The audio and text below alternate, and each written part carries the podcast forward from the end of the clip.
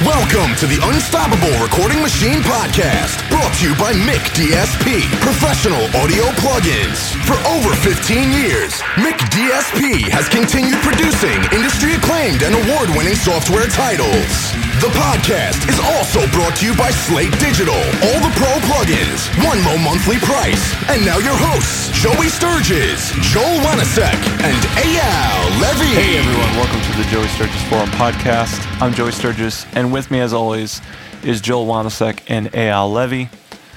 This month is Songwriting Month, where we focus on the process of creating songs. Now, if you're a producer, engineer, artist, or songwriter, there's going to be something in here for you because we'll be talking with people who break the mold and they do a little bit of everything in parallel to songwriting. So, together, we're going to be discovering more about these unique blends of musical talents and as they relate to music and songmaking, in which we hope to spark some sort of creativity as well as offer some insight to the current environment we're in. Now, let me take a second to talk about this. If you're listening to this episode and you're still at the listener level, let me tell you a little bit about why you should be at the fan level. First off, you're getting all the shows, which is great, but you're still missing out on our tips and tricks episode and our monthly live Q&A. Now, the tips and tricks episodes are going to give you knowledge that we don't just drop in our normal episodes. We make this stuff exclusive because it's really hard hitting info that is rare to come by and we ask the questions that people don't want to answer in public. So if you're gonna you're gonna want to hear that stuff, and the information contained in those episodes alone has helped some of our upper subscription members to improve by leaps and bounds, and we want you to know that it's available to you. The next thing you could be getting is the monthly live Q&A where we hop on the video chat live and we answer your questions live. You can ask us anything. We usually spend about an hour to an hour and a half throwing knowledge your way, catered specifically to your situation. And our current fan level members have praised us for these events. You also get the opportunity to interact with us in real time. So we get a better shot at improving your skills.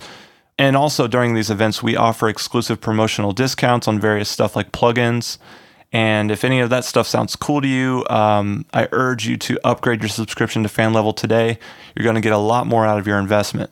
If you're at the free level and you're listening to this episode, you're missing out on so much. If you're not really sure, you know, what you're going to get out of it, check out jsfpodcast.com slash november 2015 and you can find out more. If you're listening to this episode after november check out jsfpodcast.com slash make me a listener. And that's it. So yeah how are you guys doing? Doing all right. I'm actually excited to spend an entire month talking about songwriting because i think the lines are super blurred these days between producers musicians and songwriters. You kind of end up doing a little bit of everything. And so I, I don't think that being just an engineer works anymore, kind of like it did back in the day. You could put on a lab coat and just fix consoles. But I think that these days you need to be able to wear multiple hats, like be pretty good at music and be able to improve other people's songs at a minimum. Even if you're not writing hits, you still need to be able to be good enough to make other people's songs better. Yeah, there's so many blends of musical talents now. It's fascinating to me because I do see a lot of songwriters who, you know, even do the pre-production and they come up with stuff that is pretty hard to recreate. I've I've had a lot of situations where I've taken something from pre-pro and just gone, yeah, I have no idea how to make this better. We're just going to use the original tracks. And more so than that, I've also had uh, songwriters continue to be a part of the process. You know, after the initial demo, uh, go through the whole you know production post production process, come back in and and offer additional insight into the process. So I know you uh, actually write pretty closely with a lot of your clients, don't you, Joel? Yeah, I know, absolutely. I love writing, and I'm super excited for this month because I feel like this is pretty virgin ground for the podcast here. We haven't really dug into this, and we have a lot of very, very interesting people coming on from different genres that write amazing songs that you've probably heard on the radio or YouTube or many other various facets. And writing, I think, is a huge part of at least my process. A lot of times, a band will come in my studio and they'll be like, all right, I've got some lyrics and two chords, write me a song. And I'll be like, you're kidding me, right? And they'll be like, yeah, by the way, I've only can afford one day, so you better deliver, asshole. so there's a, a lot of situations like that that happened in my career when I was coming up. And I really enjoy writing with bands. You know, they walk in and we'll just pick apart riffs or whatever and then turn something into hopefully gold. So it's an exciting process. You get to be creative. It's very mentally exhausting and it's very fun. But there are people that make a really awesome living just writing songs. And I love working with songwriters, hiring them, and writing songs myself. So I don't know. I'm, I'm just excited. I want to dispel a myth, actually. You just made me think of this. I think that in some genres, there's a misconception that the artists write everything themselves and that it's only in the quote unquote fake genres like pop and country where there's another writer involved, I guess. And that's just not the truth. And it's never been the truth. All genres of music that get released have benefited from the collaborative process of an artist working with a writer. Now, sometimes the artist is the writer, and there are special occasions where the band is just so talented or whatever that they don't need extra help. But I would make a money bet that those are the exceptions. I'm talking on the realm of professional bands and artists. A good thing to note too is a lot of guys that are like what would be considered the key point songwriter for their band who have very successful careers and write a lot of hits usually end up becoming songwriters after they're done with their band career and usually or sometimes in parallel with their band career and they write songs with tons of other artists and you might not even know about it but what's cool is that artist is out performing and they're getting the checks while they're sitting at home by their pool. So it's a cool gig. One thing I think we should stress though is you know, if you're listening to this right now and you're thinking, well, I don't really care about songwriting. I like turning knobs. I like making stuff sound cool. Let me just remind you that some of the best sounding productions, at least in my opinion, are by Mutt Lange, and he's also one of the best songwriters. Same thing with Max Martin. And there's definitely a certain kind of secret sauce to this to where when you understand songwriting to a certain degree, it's going to help you mix, it's going to help you engineer, it's going to help you produce. Whatever it is that you're doing in this part of the industry, understanding songwriting can help even if you don't write songs for a living and you're not paid to write songs. It's good to understand it. Well, the link between a really well written song that's expertly arranged and a great sounding mix are undeniable.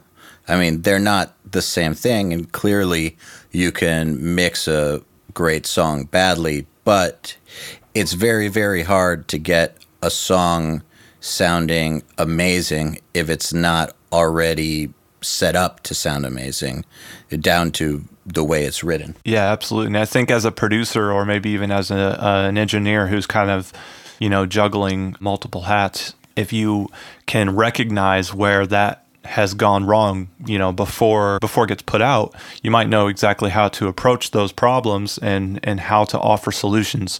And as you climb that ladder and as you do that for your your clients, you're going to find that people are going to come out and hire you. And this is how a lot of guys have come up recently. Uh, I wish I could think of their names. I know there's one guy, his name's uh, Drew, who's been working with Crown the Empire, for example. He started out, you know, very basic pre pro engineer type thing. Started uh, slowly working his way into suggestions and, and helping write stuff. And now he's full on doing co-writing for entire albums and, and also doing some some upper end mixing work as well. So, you know, don't sleep on this stuff. Hopefully you guys get a lot out of this month. And today we actually have a really awesome songwriter, producer, engineer kind of breaking the mold, doing a little bit of everything. His name's Kane Churko. Oh, do we ever? yeah, I mean, Kane and his dad are pretty much, I would consider the hottest producers in rock right now. I mean, if you're talking about active rock that's on the radio, these guys are kicking out top tens like every month. And if there's a team of guys that are basically like the it guys that are working with all the A bands that everybody wants to go to, it's the Churkos. And Kane is a young guy, I believe. I, I think he's in his early 20s, right? Yeah. And Kevin is in his 40s. So they're, I don't know, whatever they're doing, they're killing it. So I can't wait to talk to Kane and we're going to pick his brain. I want to find out exactly how young he is because I noticed that his credits go all the way back to 2004 with Smash Mouth. So he's been doing this since he was really young. Yeah, I think that's even before I started, I think. So that's pretty awesome. And he's staying really relevant. You know, he's working on some awesome stuff. So yeah, let's bring him on and uh, let's ask him some questions and get some insight from this guy. Hey, Kane. Hey, how's it going? Welcome to the show. Welcome. Oh, thank you. Thanks for having me. So are are you actually in Canada right now? Uh, no, I'm in Las Vegas. Okay, yeah. So that's like the what's it called, the hideout, right? Yeah, me and my dad have a studio here called The Hideout on, on Las Vegas Boulevard That's awesome. How hard is it to stay productive in Las Vegas. a town like Vegas? Uh, uh, you know, it's not that it's not that bad for me because I'm a workaholic, probably not much different than you guys. So um, you know, I just I just work all the time, man. But uh, what I love about it is everything's open all the time. So when I finish working at 2 a.m., I can go buy groceries at 2:30 and make a meal at four in the morning if I if I want. That's relatively fresh. That's actually pretty cool. And I bet that the whole Vegas thing wears off. I know that a lot of the residents can't stand the whole Vegas thing, anyways. That's what I've heard, at least. So I bet that it wears off and just becomes like a normal place. Totally. I mean, I've only I only go I only go to the strip probably once or twice a year, and that's if like family or friends are in town and they want to do something or whatever. But m- most of the time, you're just staying away from the chaos and you know uh, avo- avoiding all the tourist traps. I think an interesting problem might be the the actually the bands that come through to the studio. True, true. Th- th- this is true, and uh, I would say it's. A f- 50% of them struggle with that and 50% of them it's it's a non-issue. I mean, I mean well, you I, just got to get a strip club in the studio and then you're set and they don't need to leave. I mean, again, it's great because everything's open all the time. So even if they, they work long and everything, they can they can still go to the strip club at any time. They don't have to be there before a certain time, uh, before a certain cutoff time. So it, you know, Just it, making it, sure we got the priorities straight. it shouldn't cut in their, into their time, uh, even though obviously sometimes it does. but m- m- most of the bands don't have an, a big enough budget to make the process go any longer Right, than they yeah. than they than they, uh, than they need Have to. you ever So- had any uh, budgets just go over because band members got sucked in by the strip and disappeared or anything crazy like that? No, I mean, I mean, I mean, for the most part, to be honest, uh, most of the, most of the budgets we do are usually just all in. We this is the price until it's done, and uh, you know, if, so if it takes longer, it's it's on it's on me, kind of. Now we were talking a little bit about the fact that you're the the youngest person ever to win a Juno Award, which is basically the equivalent to the C- Canadian Grammy. Um, and the song for that was "Blood" by In This Moment. You were the engineer of the year, right? Yes, yes, I, I shared that one with my dad, but uh, Blood was very, Blood was definitely my baby, so I was, it was a very special award for sure. that album was huge, man. That was a great album. The vocal production on that, the first time I heard that, I'm like, this is sick. It's so good. Thank you. No, I mean we're we're very proud of that one. That's one of our all time favorites for sure, and we, we we figured out a lot about uh, you know a lot of a lot of production techniques and stuff that we love still now uh, on that album. That was kind of like you know where we broke ground for ourselves in some ways too. That was also the turning point in that band's career. I think they were on the verge of breaking up, possibly. Definitely, d- d- definitely, and I mean that was kind of just a really special situation where um, we had already done, or Dad, you know, Dad had already produced two records for them, and this was their fourth, uh, their fourth record, and the last one on their independent deal was Century, and it was one of those situations where they'd never kind of sold more than their first record, just kind of about the same every time, maybe about like sixty thousand records or so every, every every time, but never never a copy more kind of, and never any radio play. So um, this this was one where they lost they lost their manager right before it. They lost half their band. It was the last album on their deal where they didn't even know if they'd get picked up again or have any opportunities beyond this record, the beyond the Blood record or whatever. And um, we kind of just got together with Maria and Chris. And really just formed sort of a special special team and bond, and uh, uh, just were like, "What do you guys want to do, and how do we do it?" And you know, it, it became a very um, you know that that that record's special just because we're really like family. I mean, when we make that record, it's just the four of us most of the time in a room. So you guys wrote it together? Yes, Well, you guys sold what over two hundred thousand on that? I th- yeah, I think it's it might even be over 250 now or something. Yeah, yeah, I'm not I'm not I'm not I'm not sure exactly, but yeah, no, it's over 200, which is great for them. And the single the single sold I think over 200,000 singles, maybe th- over 300,000 singles. I'm not sure. Um, which for them was the biggest thing they'd ever done at that time. The biggest thing I'd kind of ever ever uh, been really, really a, a huge part of in kind of every every way and stuff. So it, it sort of put it, it sort of what got the phone ringing for me a lot of the times too. So, so I have a writing question in regards to that.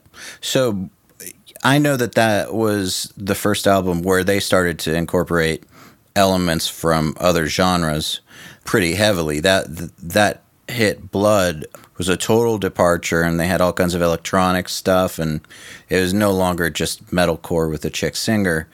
How would you guys go about when writing the material? How do you go about just grabbing that stuff from another genre and making it sound natural? I guess. Yeah, I mean, a lot of it's accidental. I mean, uh, no, that's a good question, actually. And I mean, it, it was um, something we talked about ahead of time before even any songs were written. We had a meeting um, basically about what we wanted the album to sound like. And um, they had a they had an album title. They they knew the al- they wanted the album called Blood, but they had no song called Blood. and it was one of those things where the first album Dad did with them did actually have sort of a lot a lot of extra production and electronic electronics, but the songs were um, softer, and I'm, we're talking about the album The Dream here, and the, the songs were softer and maybe not as well received as the thrashier songs from earlier in their career. Um, even though it still did just as good or whatever, but then the album after that, we decided to scale it back and make it, you know, more raw and more thrashy and le- le- less less kind of extra production. For Blood, they wanted to um, have it be as angry and thrashy as the album before that, but with the production of the first one that we did, um, with just even a heavier kind of tone to it all, a little more industrial. Um, you know, they weren't they weren't afraid to take chances. They didn't know exactly what they wanted to do, but they definitely were opening it up and being like, you know, I mean, even even opening it up to me, where that was the first time I was invited to write with them where they extended it as much as if you come up with something cool, bring it to us. We love it. You know, we're down. We're down with it. So, so I went home probably that night and um, was like, I got to write the album track, Blood. they, have an album title called Blood. They have no, No song pressure. called Blood. Uh, let me figure. you know, the, uh, but, but you know that's even how I, I you know I correlate it. Where like you know, let me go for the most obvious you know starting point. You know, we need a we need a Blood song. so Well, sometimes we talk about how some of the, the greatest work comes out of those types of scenarios. I know that's very true for Joel. totally. It, uh, he likes to work under pressure. I I do too. I mean, to be honest, it's one of those things. If I have an unlimited amount of time to write a song, I'll write the song forever. And if I have Exactly, if I have if I have a day to write the song, I'll write the song that day.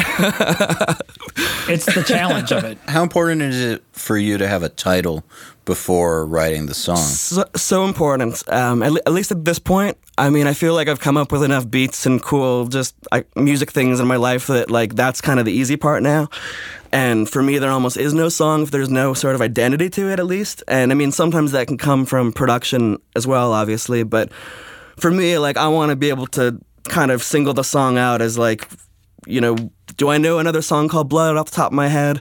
How do I make this the song that when you hear the word blood, you know it's this song or whatever? And I, I, I like to think in terms of um, t-shirt songs a lot of the times, where where you know is it is it a slogan I would wear? is it you know is it a specific thing that's kind of unique to the to the title? Even if it's simple, you know, does the song sound like that title? You know, so so it's you know, for me, the title kind of, at least conceptually, is always sort of like the jumping off point and like the point I like to start from for sure, even before I, love that have a, a riff. philosophy because, like, when I write a hook, for example, with a band, and we sit down, I'm like, okay, guys, we need that lyric, you know, where somebody's going to want to hold up their arm and yell it out. Well, I mean, it depends on what kind of song. Let's say we're writing like an anthem rock or, you know, whatever. Sure. You know, that moment where people are going to want to grab it and it's going to be on a t shirt or it's going to be, you know, like an identifiable brand. We need that catchphrase. And, you know, nailing down, the, like you said, the title or, you know, that catchphrase is such an important and integral part of the track. And if you can hit that, you know, that's, at least in my opinion, like one of the prerequisites for a song to be awesome. So you'd say that the title informs the lyrics as much as the musical decisions? I would say at, l- Yes, I would say yes. At least if there's not a title um, early on, there has to at least be a concept. If it's like maybe we know the song's about sailing, and maybe we're not going to call it sailing, but that sets the tone for the Im- Im- imagery, imagery and the lyrics that we come up with.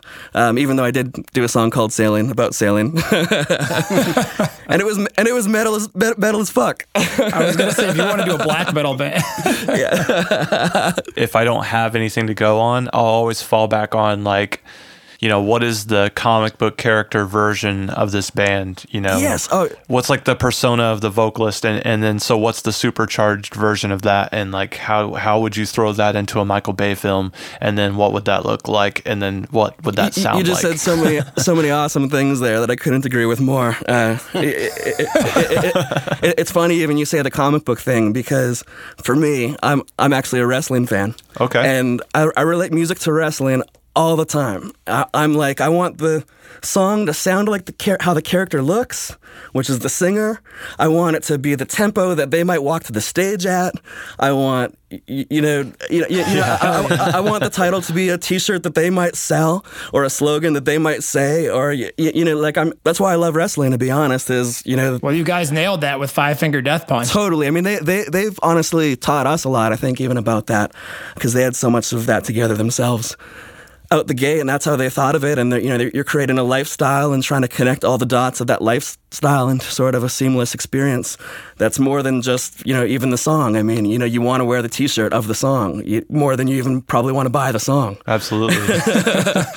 You know, and you're going to pay eighty dollars for a, a Death Punch jersey, and you know, ten bucks for the record. So what's you know where, where where's where's the money at? Sounds like you're using a lot of visual cues and a lot of imagery to draw your writing from. Definitely, I think I learned that from not being too schooled, but also, I mean, just certain artists we work with and people like Maria from In This Moment have taught me a, a tremendous amount just about that because that's how they are, and she'll she'll explain that she has an album she wants to do called Black Widow and not have a single song, but just explain every act of it and the whole process. And, and I really dig like thinking like that and trying to sort of reverse engineer, you know, the art, artist dreams in a lot of lot, a lot of times. I mean, most of the time I'm writing for the artist or at least with the artist in a capacity.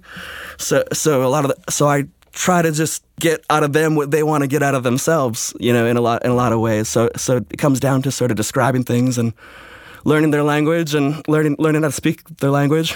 You know, that's cool you say that, Kane, because when I listen to Blood by In This Moment, Adrenalize is probably my favorite song on that record. And the one thing I really love about that song, I mean, the whole record in general, you could say this is like a stereotype for it, but the vocal delivery and performance is so authentic on that record and especially that song just like the whole when she's in her zone it, it just feels so real and so authentic and i feel like a lot of singers just can't quite pull off the theatrics of what they're trying to do like when she speaks and sings and does her stuff like you can put yourself in her head and I, I feel not a lot of front people i feel like can do that Yeah. and you know whatever you guys did with her you guys fucking nailed it because it's brilliant. Like me and my assistant sat back and we listened to that song. We were like, "Wow, that vocal Oh, performance! Holy shit!" it was, it was pretty cool. I mean, when she's in the booth, we're usually sitting there saying the same thing, being like, "Holy shit, she's sounds amazing right now! Like, how is she killing it?" And it's not even. I don't think it's even her having as much um, an articulated understanding of of the theatrics of the craft as much as she really just is that passionate. And um, e- even if there's imagery surrounding a song, the songs are all still very, very real to her and very uh, very emotional and very deep. And she's she's the artist that will you know will cry in the vocal booth at the end of a take, and we keep it rolling and have used that crying you know within the rec- awesome. wi- within the records. I mean, I can't remember honestly if it was I think it was Black Widow, but in um. In the, in the middle of the record, like track seven or eight, I can't, I can't remember the song to be honest, but um, there's about a minute and a half of crying.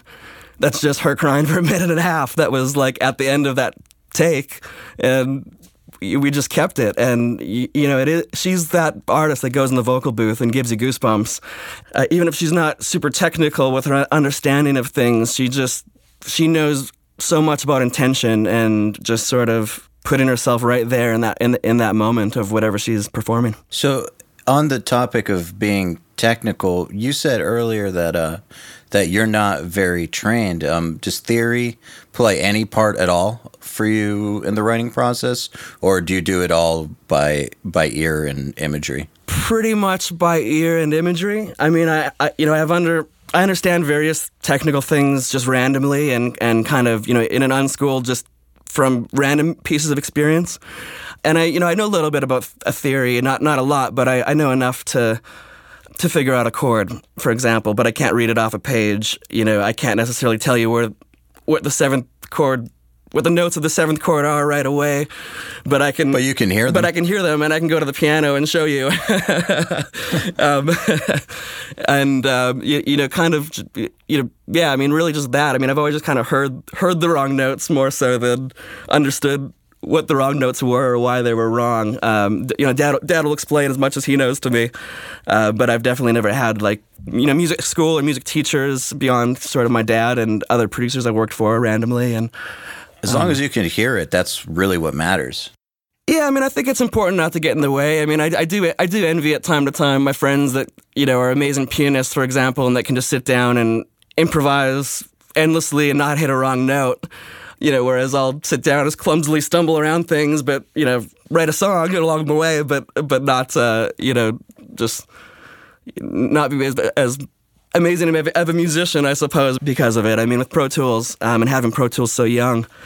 Um, I really kind of learned how to play anything without having to know know exactly how, what I'm doing. I think there's an important distinction to make, and I, I feel like these are just my interpretation of it. So I don't know what you guys think about this, but um, I have two terms I like to use for writing songs, and I feel like a producer, being a good producer, uh, the latter applies. But there's kind of like I call like an idea person. So you have a lot of people that are incredibly creative. Like they come in and they'll just blow your mind with how original they are, and they can just splat a thousand ideas so quickly. Yeah. But the problem is they don't have a filter. They don't know what's good or bad. They just have too many ideas.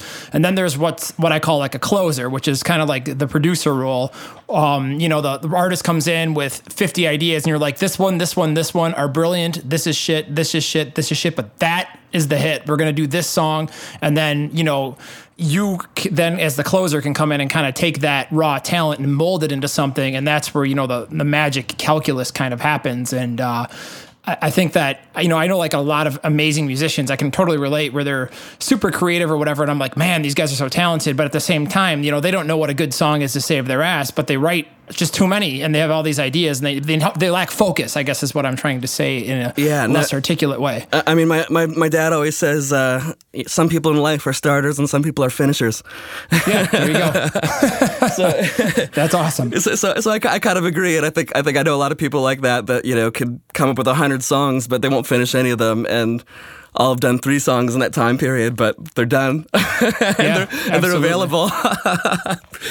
Hey guys, Al here, and I just want to take a moment to talk to you about this month on Nail the Mix. If you're already a subscriber, thank you so much. We appreciate the hell out of you. But if you're not, and you want to seriously up your mixing game, then you might want to consider Nail the Mix this month. We have a guest mixer, Mr. Kane Churko, and he will be mixing Face Everything and Rise by Papa Roach. And when you subscribe, you get the multi tracks that he recorded and produced. Uh, you download them. You can enter a mix competition uh, with prizes by McDSP. You get an Emerald Pack version 6. That's like a $1,600 software package. Plus, um, the winner also gets one year of the Everything bundle from Slate. So, really, really good prize package for uh, our mixed competition winners. We've also got a second place package that rules. And uh, yeah, if you join Nail the Mix, you also get bonus access to our exclusive community, which is other audio uh, professionals and aspiring professionals just like you who just dork out on this stuff all day and night and love spreading knowledge. It's troll free. And so whether you're noob or experienced, it's a great place to just come talk about the thing we all share, which is a love for audio. So, once again, if um, you haven't subscribed to Nail the Mix yet, this might be a great month to try. Um, You get to learn how Kane Churko mixed the number one single, Face Everything and Rise by Papa Roach. Just go to nailthemix.com slash Papa Roach. That's nailthemix.com slash Papa Roach. How many ideas do you normally put down or get recorded or write, I guess, before you start to consider it the makings of a song? I would say as, as few ideas as possible. yeah, that's what I thought. Great answer. I, I, I mean, uh, you know, we're both kind of both Dad and I. Um, we're kind of always under the the Lange philosophy of like we don't want to write B sides. We don't even want to think we're writing a B side. So we sort of approach every song as it's not done until we love it and until we think it's not a B side, even if it's that's awesome. Even if it's going to be a B side, um, you know, or, or, or or whatever in in the in the end. So, you know, it's more for me if if I spend an hour or two working on an idea or whatever musical or conceptual or something and it doesn't turn into something that just like feels that exciting to me I'll, probably just lose interest and move on to the to the next thing and I would say most of my favorite ideas still always happen really fast really quickly, even if it's just the essence of it. I mean, Blood, Blood was one of those where, like, within five minutes, I had the hook and the riff and the beat in my head, and it never changed from that initial five minute moment, even though the rest of the song is kind of written around around that. You know what I think is one of the curses of amateur writers? It's not that they don't have the talent to write the good stuff, it's that they don't have the discipline to throw away the bad stuff and put the brakes on when the good stuff does present itself. Just make yeah. more and more and more and more and keep it all. They get way too attached to every single idea. So I like what you said. I agree. I mean, I, I think, you know, I'm always telling so many artists I work with just kind of how much better writers they are than they think because they're always sent around by their labels to write with other people like me and they always and, and, and, they always come to me with a bunch of really great ideas where I'm like, how you know, you don't need me to write this kind of like you need to be able to recognize it. You need someone to say, "Hey, that's a good idea," and there's no one there doing that. Maybe from the the label side or the A&R side or or whatever. Yeah, they all they do is sit around and tell you everything is shit, anyways, until they decide that they like it this week. And you know, but honestly, to me, most of my the time my job feels ridiculously easy where I, am always panicking and how am I going to write a song in two days and I, the label wants it to be the single and I've never even met this band before and go, going through it all in my head and freak, freaking out. And then the band comes and I realize oh they have a good riff they have a good I mean I'll just ask people you know if I'm writing with a band I've never met and I know nothing about and maybe it's just a writing session you know I'll just ask them straight up the gate like play me your favorite riff or all the different riffs you play yourself that you've never made into a song, like your whole life, the thing you play in between sound check, the, the you know the the course you've been stuck on forever that you threw away because you know and you have no focus to finish it or whatever. Like play me all those because chances are most of the time there's tons of usable stuff in there and there's tons of things that I, I usually find really inspiring and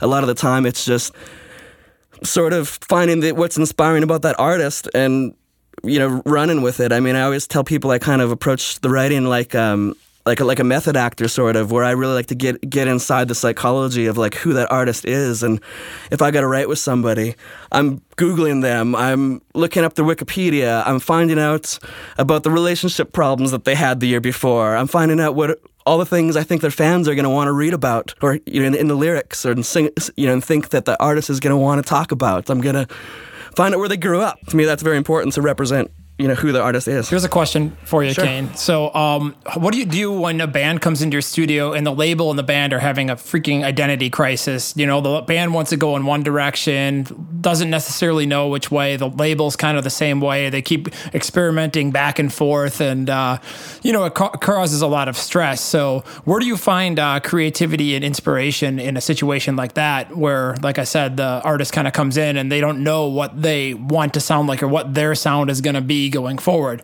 Uh, you, you know, I, I, know most of the label people aren't going to like this or necessarily agree with me on it, but um, I just believe you have to represent the artist. And you, usually in those kind of situations, if there is sort of that tension or uncertainty, and we've definitely dealt with that, I'll usually just kind of say, let's, you know, yeah, I'm talking to the label, I'm just saying, trust us. Let us do one or two songs first, and then show you. Like, you know, let us let us show you.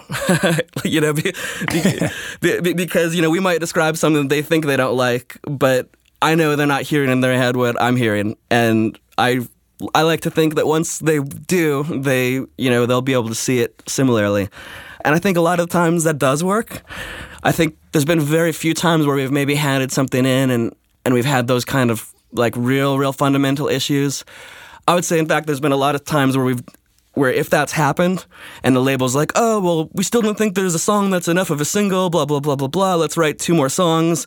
and I fucking hate Let's that. write two more songs because maybe those two will be the singles. And then you and then you do those two and they're not the singles. And then the label realizes two weeks later they like the first two songs you did and those were the singles. And, eh, eh, and, and, you, and the problem just ends up solving itself with you know, albeit spending a lot more work than you uh, maybe want to to prove I it. hate those situations. I went through a very grueling uh, one earlier this year with a band, just as you described, where the label changed their mind literally every three days. It's amazing to read the email change because it, you, they all sound like they're on fucking drugs. I mean, it's yeah, uh, it just doesn't make any logical sense at all. Uh, or how about how about the classic? Oh, this is great. We love it. Now let's get so and so to mix it because of course it'll be better once they mix it. of course, yeah. you, you, you, know, and, and, and you go through that, and they pay three mixers to mix it, and then realize that they don't like any of those mixes better because they like the ones that they've lived with for six months, and you know, it's just uh, it's it's the same old, same old, same old. so, what instrument do you play? Uh, I would say I'm strongest at guitar, maybe. Um, I play a little bit of keys, just self-taught, and I mean, I sing you know, I mean, with, like I said, Pro Tools, I can program and imagine most things.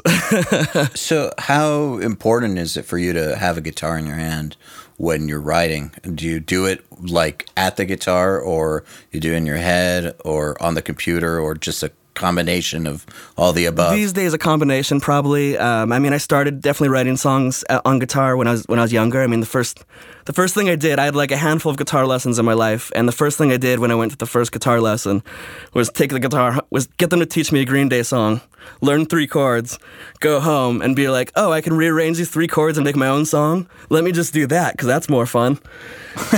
it's funny because like to this day, I know almost no covers like at all. All I know are songs that I've written and I can't. I'm the same way. I can't play the most basic cover song, and people are always like, "Come on, Kane, you're in a band. Get, get up on stage and at this jam session, and, and, you know, play American Woman or Back in Black or something with us." And and I don't, I don't know.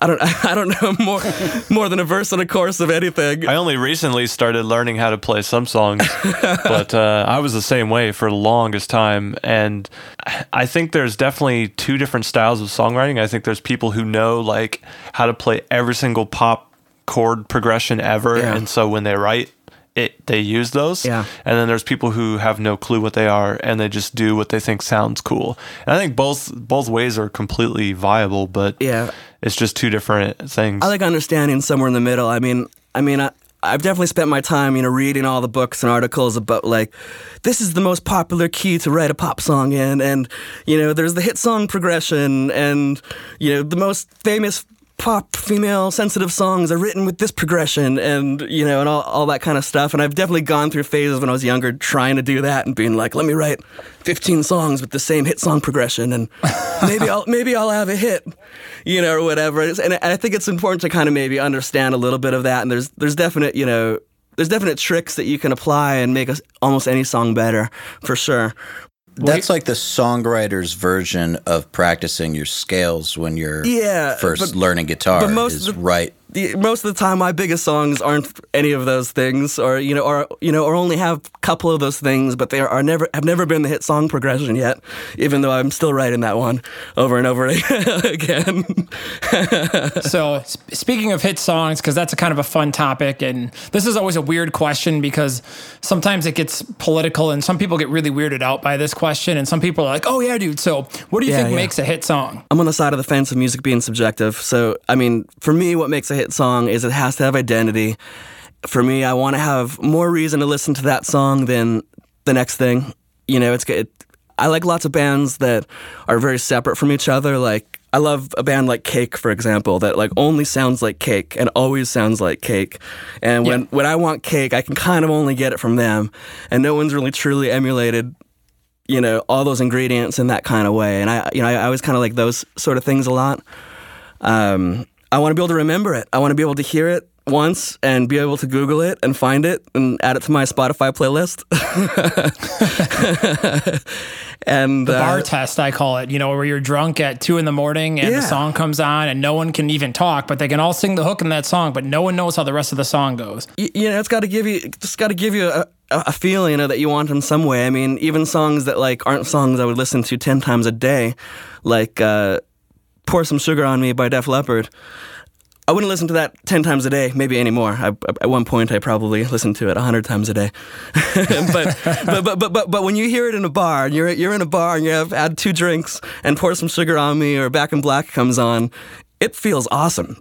it's just you know, yeah, it does. it, you you just you feel the the moment. It enhances the moment. It's it becomes like it augments your reality. You know, a good song should be able to do that. So, as a pro songwriter, going back to what you said about every song or band needing their own unique identity that sets them apart completely from all the other songs, just like the cake example. So, how do you go into a situation with a band where you're part of the creative force as a writer, but manage to keep that identity intact for that artist? Meaning, uh, not have it suddenly sound like you, keep it sounding like them. That's tough. I think a lot of I think I, I think both of us have kind of come to accept that um, there's a certain amount of style eh, with with what we do that is kind of specific to us as well. And when when you're coming to team up with us, you know, you're getting that along with it. Um, you, you, you know, I mean, I, I've always really liked producers like Mutt Lange or Dr. Dre or let's say even Pharrell or someone someone like that who, who Yeah, when, you- when you when, you go to them you're going to them very much for what they do and you're not going to get something that doesn't sound like Pharrell back. And y- you know they're, they're not going to be guys where you can say oh actually hey Pharrell can you make a song for me that's kind of like uh, you know this other Jay Z song that a different guy produced. You know, you, you, you're, you're going to go to Pharrell because you want it to sound like Pharrell, and um, you know, kind of I guess egotistically enough, I want people to come to me generally for my strengths and and and also because lots of the time my strengths are my are my interests. So I, I don't. I don't usually like to work with bands that I'm not writing with because I love to write, and that's just really fun to me. And I love to write way more than I love to engineer. Some of the most successful people really just pick one thing that they're very good at and they just laser focus on whatever that is and just do it extremely well and just keep doing that. And uh, that's the same thing with mine. Like i could easily you know work on various styles of music but obviously people come to me for a very specific niche thing. And i think that's probably in my opinion the proper approach to it nowadays especially with the market being so saturated and diluted as well.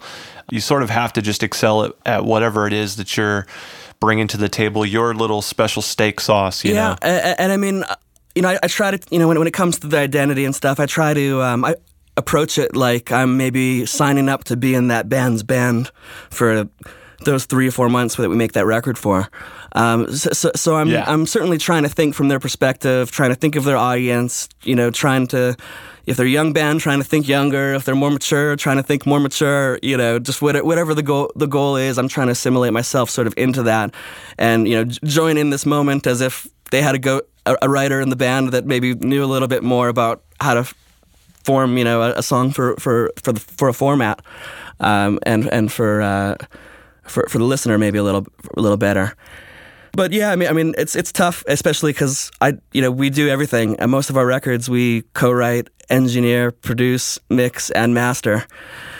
So, I mean, I'm so obsessed with the end result that I would say that almost nothing kind of doesn't get affected by our own style, and and, and, and I think in some ways people listen to our band's records for a bit of that, whether they know it or not. But I mean, there's a lot of musicians definitely that come to me that are like, "We love your records because I love how the drums sound, and I can tell they're Churko drums." And you know, I think we just live in a in a time period where sort of that's just happening, and producers are becoming more apparent in the style of all genres, and you know, there's not a lot of players these days, musicians that I think can think of that always necessarily have a certain unique drum tone to, to just that that musician. You know, it's not like Vinnie Paul. I mean, I mean, I'm, I'm, uh, you know, I mean, I mean, there's there's those guys that have, have existed for sure, but exactly like like those guys. But you know, there's not a lot of young guys these days to me that are that distinct and that maybe mainstream enough to become relevant in that specific way where they're unanimously known for for being you know the new young awesome sounding guy with that one specific tone and that one specific groove mm-hmm. or whatever i mean i think i you know i think that's that's happening less and less and people are sort of um, you know getting just the the, the style of the the, the production yeah it's interesting it's like the producers have become the stylized musicians in a way now that you kind of point that out and kind of the, the light goes off in my head. I, I think so, I, and, and and to be honest, I mean, you know, I'm, I'm not, and I'm not, you know, I'm not championing that way necessarily as being the best. I mean, I know a lot of musicians would much rather have producers keep their hands off of their work. um, but I, I, mean, for me as a kid, um, even before I knew I wanted to do producing or writing or anything like that, I was just a geeky kid that liked music. And one day I made a database of all the CDs I owned. And in that database, I wrote down who produced each of them just because I wanted more data, I guess. and um, in that process, I found out, oh, I own 100 CDs and eight of them are by the same producer. I probably like that producer's work and I and I'd start just looking at producers and listening to producers. So so I mean, all my favorite producers kind of I found did have a style because I'd realized without knowing it or knowing of them that I'd own. You know, a dozen records by the same same guy or whatever, and um, I, I don't think that's accidental by any means. So uh, for me, it's just how I listen, and it's it's it's how I then execute, I guess, my my own work. So with uh, you know all that emphasis on writing and also having a unique sound, do you think that these days arrangement is part of the writing process as opposed to one point in time where somebody wrote on a piano and then gave it to an arranger and an artist and it's two totally different things? Yeah, I mean, I've honestly never worked any way that's different than that. As far as far as I've never had the luxury of even working with an arranger and knowing um, what a good working with a good arranger would be like but yeah, I mean, I mean, arrangements to me is crucial, and it happens day one. And uh, you know, bands bring me in their five and a half minute songs, and I immediately put it in Pro Tools and cut it down to three and a half minutes. and and, yeah. just you know just find what the good part is. Lots of the time, I find they don't even know what the best part of the song is, and it'll be like the last section of the song. I'm like, oh, what's this chant that only happens once in the last 15 seconds of the song? That should that should happen at least four more times for twice for, for twice the length, and I'll copy and paste it around, and even like Frankenstein their demo into an arrangement you know, regardless of even if we're rewriting something or whatever. Um, That's how I usually start out: is take the demo, chop it up, and Frankenstein. Yeah, and just just and it, I find it helps just to show people because you know I could explain how I want it to them. I find, but not everyone can yeah. can imagine it the same way. But when once you cut it, they're like, "Oh yeah, that part does go on too long." You know, let's cut every part in half, and it's a better song. so, where's the line drawn, in your opinion, between arranging and writing? Is there is there a line? I mean, for me, I guess they're the same. I suppose. I, I mean, here's the thing: if a band, let's say, if a band does bring in a song that they wrote themselves, and I'm just doing some edits to it, I'm not going to take songwriting credit. Like, if I'm not adding lyrics or melody to it, I don't think I'm writing it really. Even though I might be making it a better song by taking a minute out of it. That being said, there's almost never been a time where I didn't feel I could make someone's song better, but by maybe re- rewriting something or adding something melodically or lyrically different at some point in it too. So usually for me that just happens as part of the process, and um, you know, and again, it's just because it's fun for me. I listen, I listen to everything as a fan, sort of. So, you know, I'm I'm singing along and I'll sing something that isn't in the song, but I feel should be.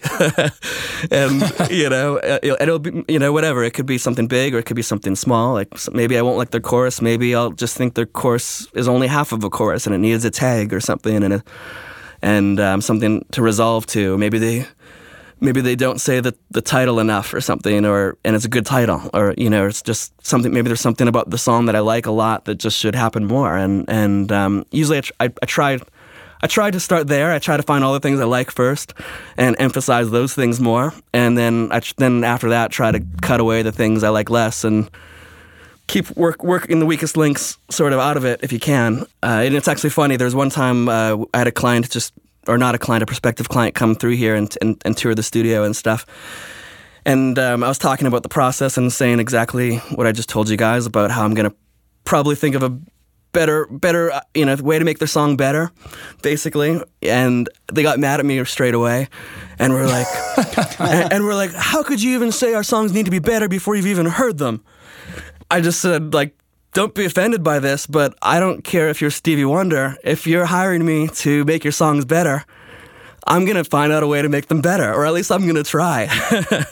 you know, and and you you know, I might tell Stevie Wonder I have a better chorus, and maybe my chorus isn't isn't better. But if he's if he's hiring me to produce, you know, or to, to, to be responsible for the end product, then I'm gonna do whatever it takes. And You know, I think that some of our listeners probably encountered this on the lower end, like of the smaller studios Yeah. and the smaller guys are working with these people who sort of think that way before they think the other way. You know that they're they're quick to jump to like, well, why would you say that our songs are going to suck, and why would you even assume that we have, you know? Yeah. So I think it's very hard for them to to listen to where we're coming from, and to try and you know take our advice and, and actually apply it to their own situations but it's nice to hear i guess that it still occurs with um, people even at your level So Yeah. we have some questions from the audience, if you don't mind us asking. Okay, so Giovanni Angel is asking if you could touch on some of the legal aspects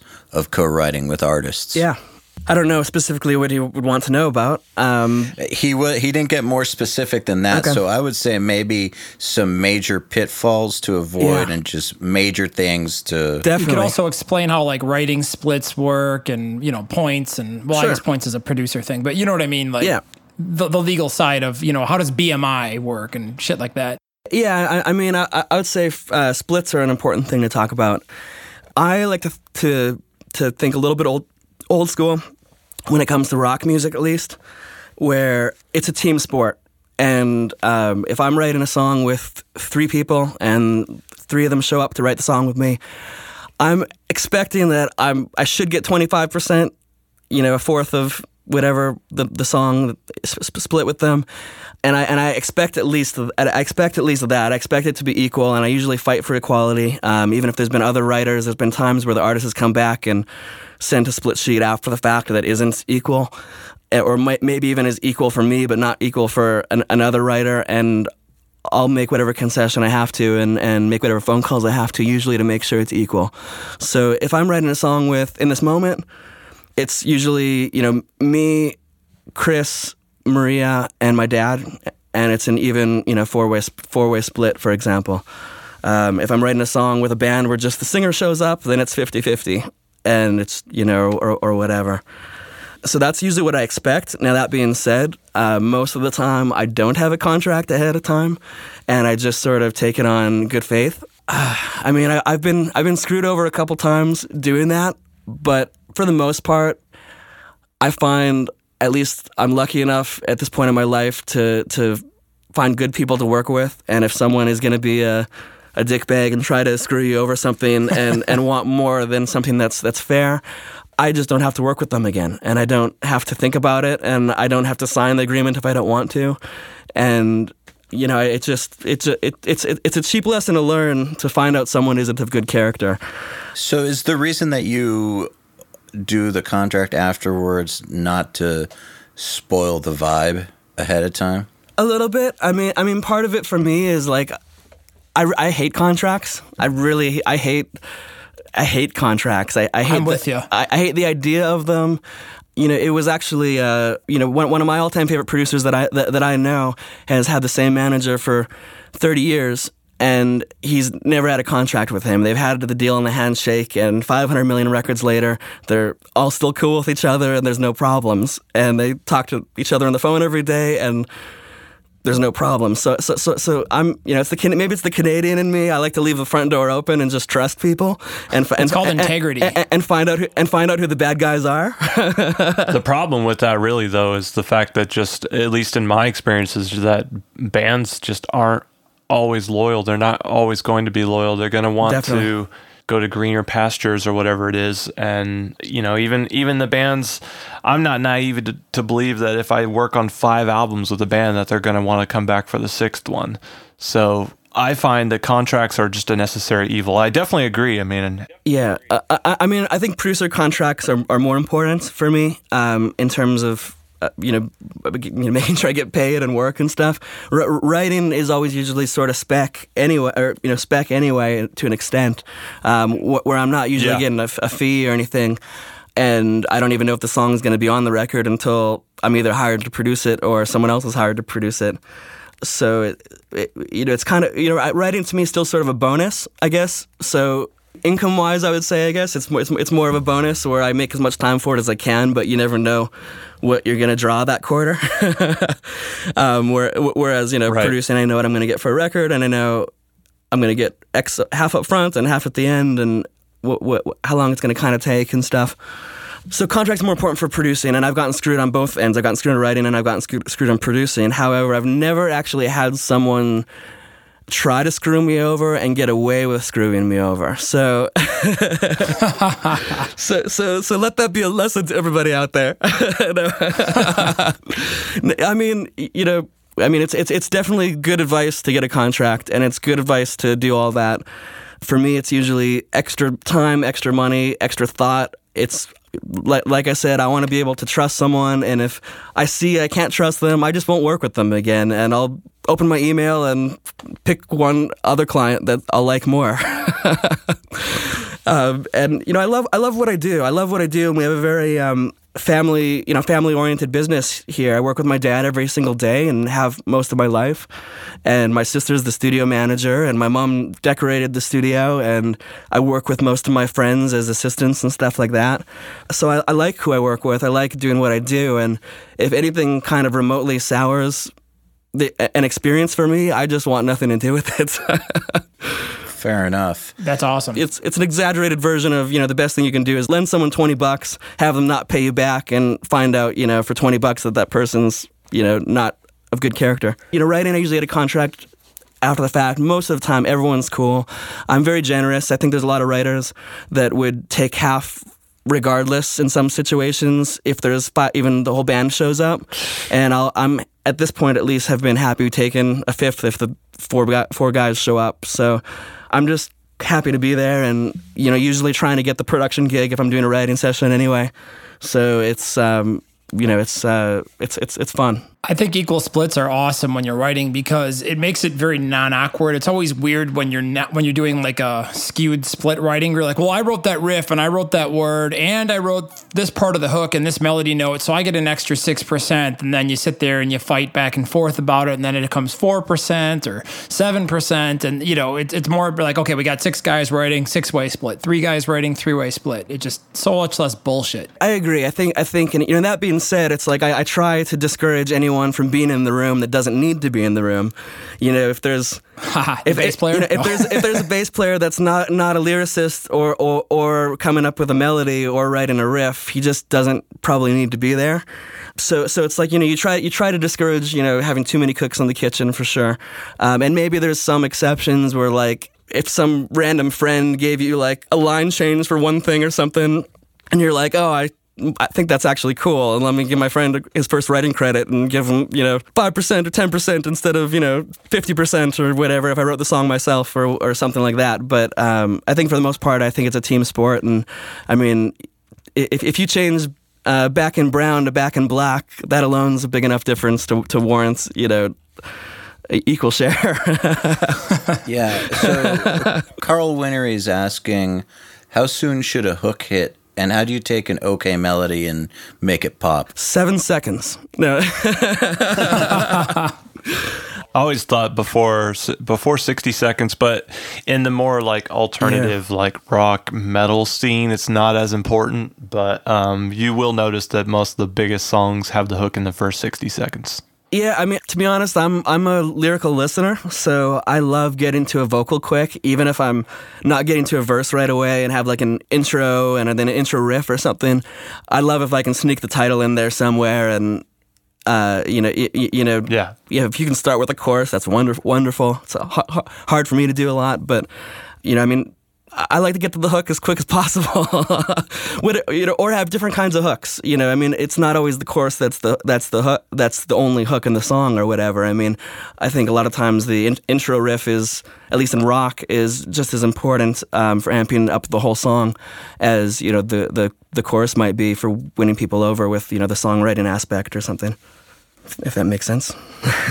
Yeah, totally. Hey, hey, real quick off topic before we get back to questions. How fucking awesome was it working with Papa Roach? Oh, I love those guys. They're my favorite. I got to tour with them for a couple of dates back in 2008, and they're just the nicest, coolest dudes I've ever met in a band. Like they were like the least douchiest guys. They were just so nice. Like they'll come right up and like, "Hey guys, what's up?" And I just think the world of them as people. They're just, especially Jacoby. He's just so I completely agree, and Jacoby is definitely one of my favorite people in the world.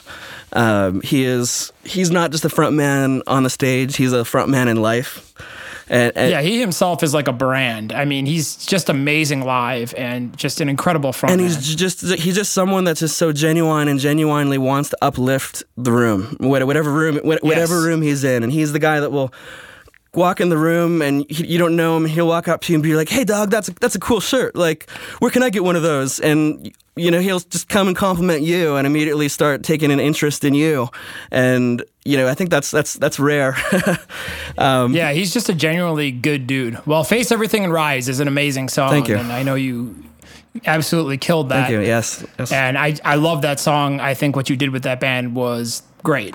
Thank, thank you. It was it was a very special record for me, and um, just the experience of working with them and and Jacoby. I mean, that that record was like working with your best friends, making something you love, and you love it the whole time you're doing it, and then it's well received, and you can't get better than that. That is the ultimate. you know, I mean, when you're cheersing every day to face everything and rise, and then you know, a six six months later or a year later, practically after it's out, it's it's not it's you know number one single and stuff. My first number one single. Um, uh, you know, it was, it was really really special for sure. Congrats on that. And uh, last question uh, is from Riley Jackson. And just wondering, what do you do when you get stuck on a section of a song, like a chorus? Yeah, um, I think that's a good question, and and it happens. I would say every day at some point. And um, I like to work oddly enough on a lot of things at once.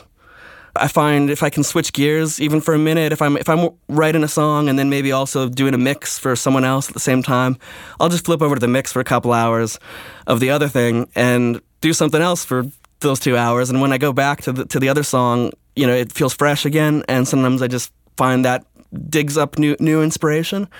Um, that being said, sometimes you just got to go outside and you know walk around the building, walk walk around the parking lot, just take some fresh air. If you know, I'm not I'm not I'm not a cigarette sm- cigarette smoker, but if you're a smoker, you smoke. If you're a meditator, you maybe med- meditate for a little bit. If you're a if you're a, if you're a weed guy, you you, you you you might smoke a bowl, and all of a sudden the song sounds different when you come back and you think of something different. You know, it's just uh, Yeah, I think just taking yourself out of the process and coming back to it with a different perspective. Yeah, and, and peop people ask me that a lot about objectivity and how even you remain objective and stuff like that, being so involved in like every part of the song. And I, um, I, I find it's really not that hard. I just, if I'm indecisive about something at this point, I if I can't become make a decision after taking a break for 20 minutes, then it's not even that important of a decision.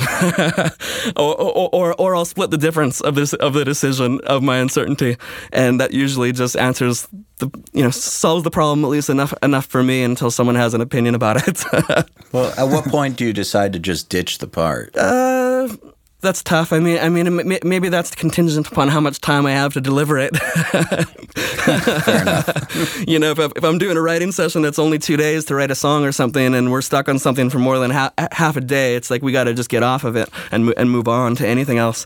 You know, that being said, like even when I write a song, I don't I don't like to do it like sequentially. So if I get stuck on a chorus, let me start working on the bridge, and if I get stuck on the bridge, let me start doing some programming in the verse. And because I'm usually doing production too, I, you know, if I if I'm stuck in a song part, I just do a little production somewhere, and maybe it inspires the song part a, a little more. Um, you know, or, or, there's tricks too. I think um, I find with rock, it's it gets really hard to write different kinds of melodies under under riffs that don't don't move around a lot. There's a lot of you know open op- op- where there's a lot of open notes, and you're always falling on the on the open string, and you know they're kind of one chord songs to me. A lot of the time, I'll, I'll put a, a keyboard progression behind the riff, so that way it just throws more melody in there. So it's easier for me to to write melodies too. And then even if I take it out after, you know that that me- melody will still probably work or or, or whatever. But but uh, just inspires something different, I suppose. That reminds me of a question I forgot to ask you, but lots of people have trouble with transitions and endings. Do you have any tricks for that or any specific methods that you use to just get transitions seamless? Um, I mean, as far as endings and stuff, I, I hate I hate out I hate outros that fade out, and I hate I hate like just non non definitive ends. So, so, so I'm I'm always a big fan of like it's something ending abruptly or ending on a bump bump, you know, or what you know, ending on the last word of the chorus or what, what whatever. I mean, I like very definitive ends for sure. So I'm always trying to you know figure out usually how to do that.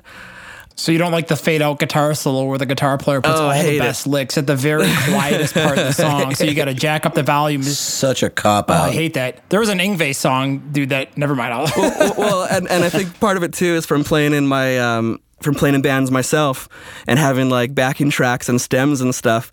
The the worst part is when you have a song that didn't have a definitive end and you're you're making stems and trying to figure out how it ends and having to you know make different live stems that have endings and, and stuff like and stuff like that so you could play play it live without pretending to all fade out, you know, or whatever, whatever. So, uh, but I'm always, you know, I'm used to thinking of some of those mechanics where maybe, you know, an- another writer, producer wouldn't always think from the band point of view of running stems off an iPod and having a proper ending.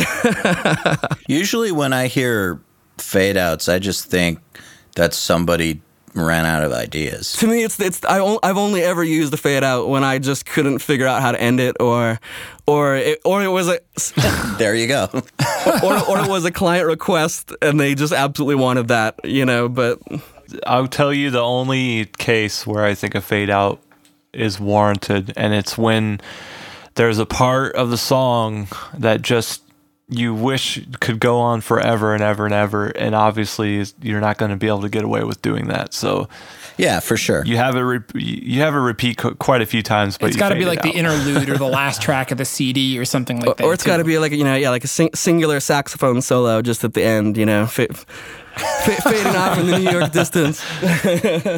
Okay, hey, let me let me ask you one quick thing uh, here as sort of like a last question, because there's a common thought process that the for, the sort of formal songwriting knowledge can cripple creative uh, thinking for great songwriting, but I think you can find sort of the opposite thinking in terms of when it comes to production. I think there's a lot of people who learn how to make stuff sound good but don't understand songwriting, and so I'm just curious would you agree that knowing more about songwriting can help you be a better mixer or a better producer or all the different types of skills oriented with this craft? I think for sure. I think I think all those things you know bleed back into each other. I feel like a lot of what you know makes me um, a, good producer is uh, that I'm. I feel like I'm a good mixer, and you know I'm. In some ways, I feel like I'm such a good mixer that I can get away with a lot of stuff, even at the engineering level, because because I know how it's all going to work in the end you know, I it, it just it just all all correlates. I think even being a good mixer makes you a better songwriter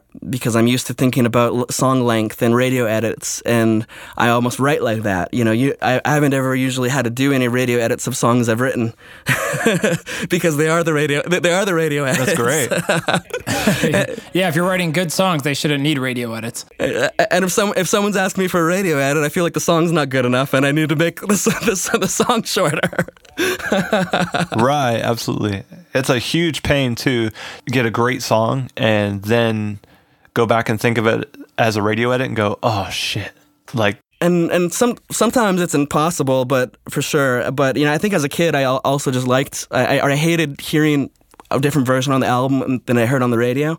So it's more just even still Yeah. the the 14 year old in me functioning from the place of well, I want to give them the right version, and I don't want them to have to have the Tom Lord-Alge radio mi- remix or whatever. By the way, anyone that hears my radio edit for the two new Asking Alexandria songs, I'm sorry. Yeah, you know, it's it's it's it's to each his own. I mean, I've had I've heard people say the flip side of that and say that they loved when they heard a different version and it just gave them more to more to dig into and stuff. But I usually feel cheated because I usually like the radio version, and then when I, and then when it's not on the record, then I'm uh, a, a sad customer. yeah. Awesome. Well, hey, man, it's been great having you on here. Thanks so much for offering up your sure, perspective thank on you. this.